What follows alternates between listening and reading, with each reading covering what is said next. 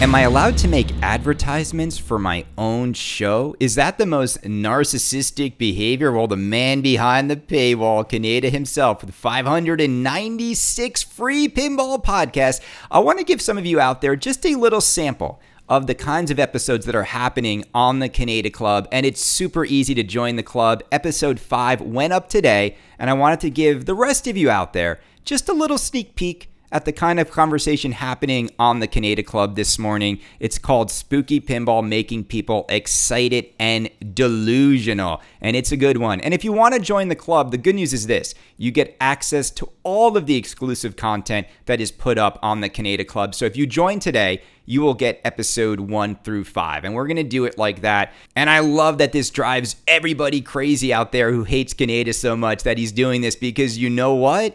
We ain't hiding behind no paywall, but we're going to have exclusive treats for those of you who contribute to Kaneda's Pinball Podcast. Take it away, Kaneda. Even myself, I find myself sort of pulled into the excitement. I get pulled into the FOMO. Like, what have I always said?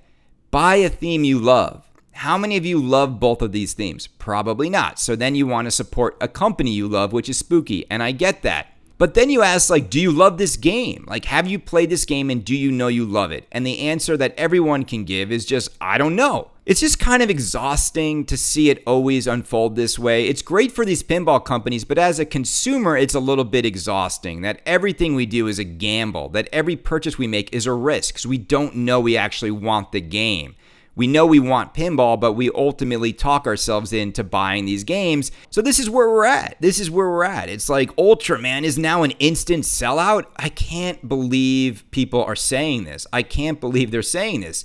It's a title nobody wanted 24 hours ago, and now it's an instant sellout. Think about that for a minute. Think about the ridiculousness of this hobby we're in that people are now saying that. And where's the other voice? I'm just trying to be the other side of the coin here, which is like, come on, people. Like, this is not instant sellout themes. If this sells out, it doesn't mean they got the right theme. It means the market is just starving for something. And if it sells out, it also shows what a colossal failure American Pinball and Deeproot have been that they can't create this with their titles Oh, that was just a little, little sneak peek at episode five of the Kaneda Club. Everybody, have a good day. Exciting day tomorrow when Spooky Pinball opens the order banks for Halloween and for Ultraman. Now, I want to also clarify that I got the date wrong on my last show. The order banks open tomorrow at 9 a.m. Central Standard Time. That is Wednesday, tomorrow. Let's see how these games sell. Have a good day, everybody.